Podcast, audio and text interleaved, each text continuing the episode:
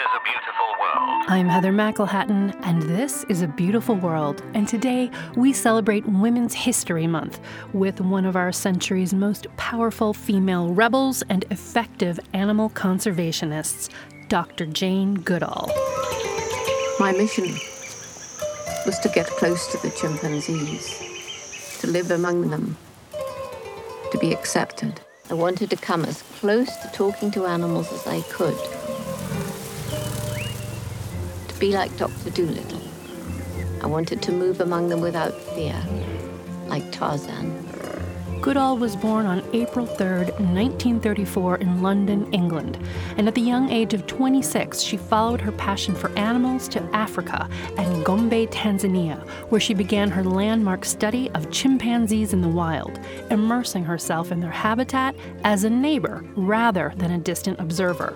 Her discovery in 1960 that chimpanzees make and use tools rocked the scientific world and redefined the relationship between humans and animals. Have to realize that back then there were no people out in the field whose research I could read about except this one man. And he saw chimps once or maybe twice in the three months of his study. And then much earlier on, there was this crazy man who sat in hides and hoped chimps would appear. In the new National Geographic documentary called Jane, director Brett Morgen draws from over 100 hours of never before seen footage shot in Tanzania's Gombe National Park in the 1960s. I had this probably crazy feeling nothing's going to hurt me. I'm meant to be here. The film reveals an intimate portrait of Jane Goodall, a young, untrained woman whose chimpanzee research challenged the male dominated scientific consensus of her time and revolutionized our understanding of the natural world. After months of patient and tireless observation, I'd been rewarded. The chimps had accepted me. And gradually, together, the chimpanzees and the birds and insects, the teeming life of the vibrant forest formed one whole, all part of the great mystery, and I was part of it too.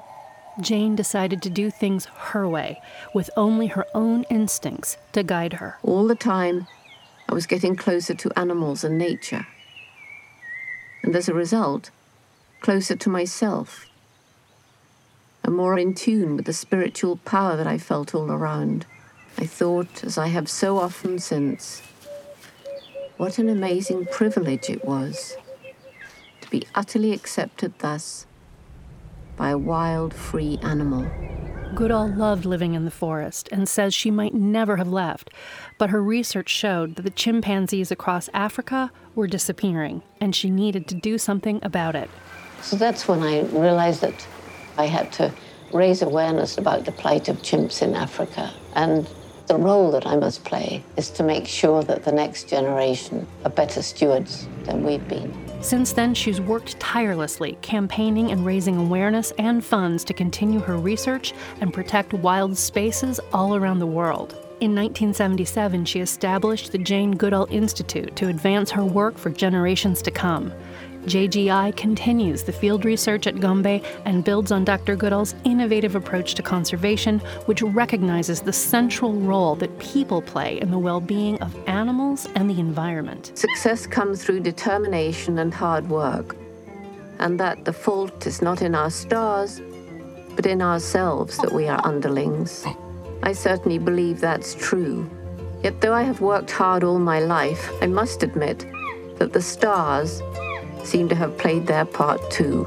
That was Dr. Jane Goodall speaking about her lifetime of conservation work with chimpanzees. The documentary Jane debuts this March on National Geographic and Nat Geo Wild. Visit abeautiful.world to learn more. I'm Heather McElhatton, and this is A Beautiful World. Brought to you with help from the Pohlad Family Foundation.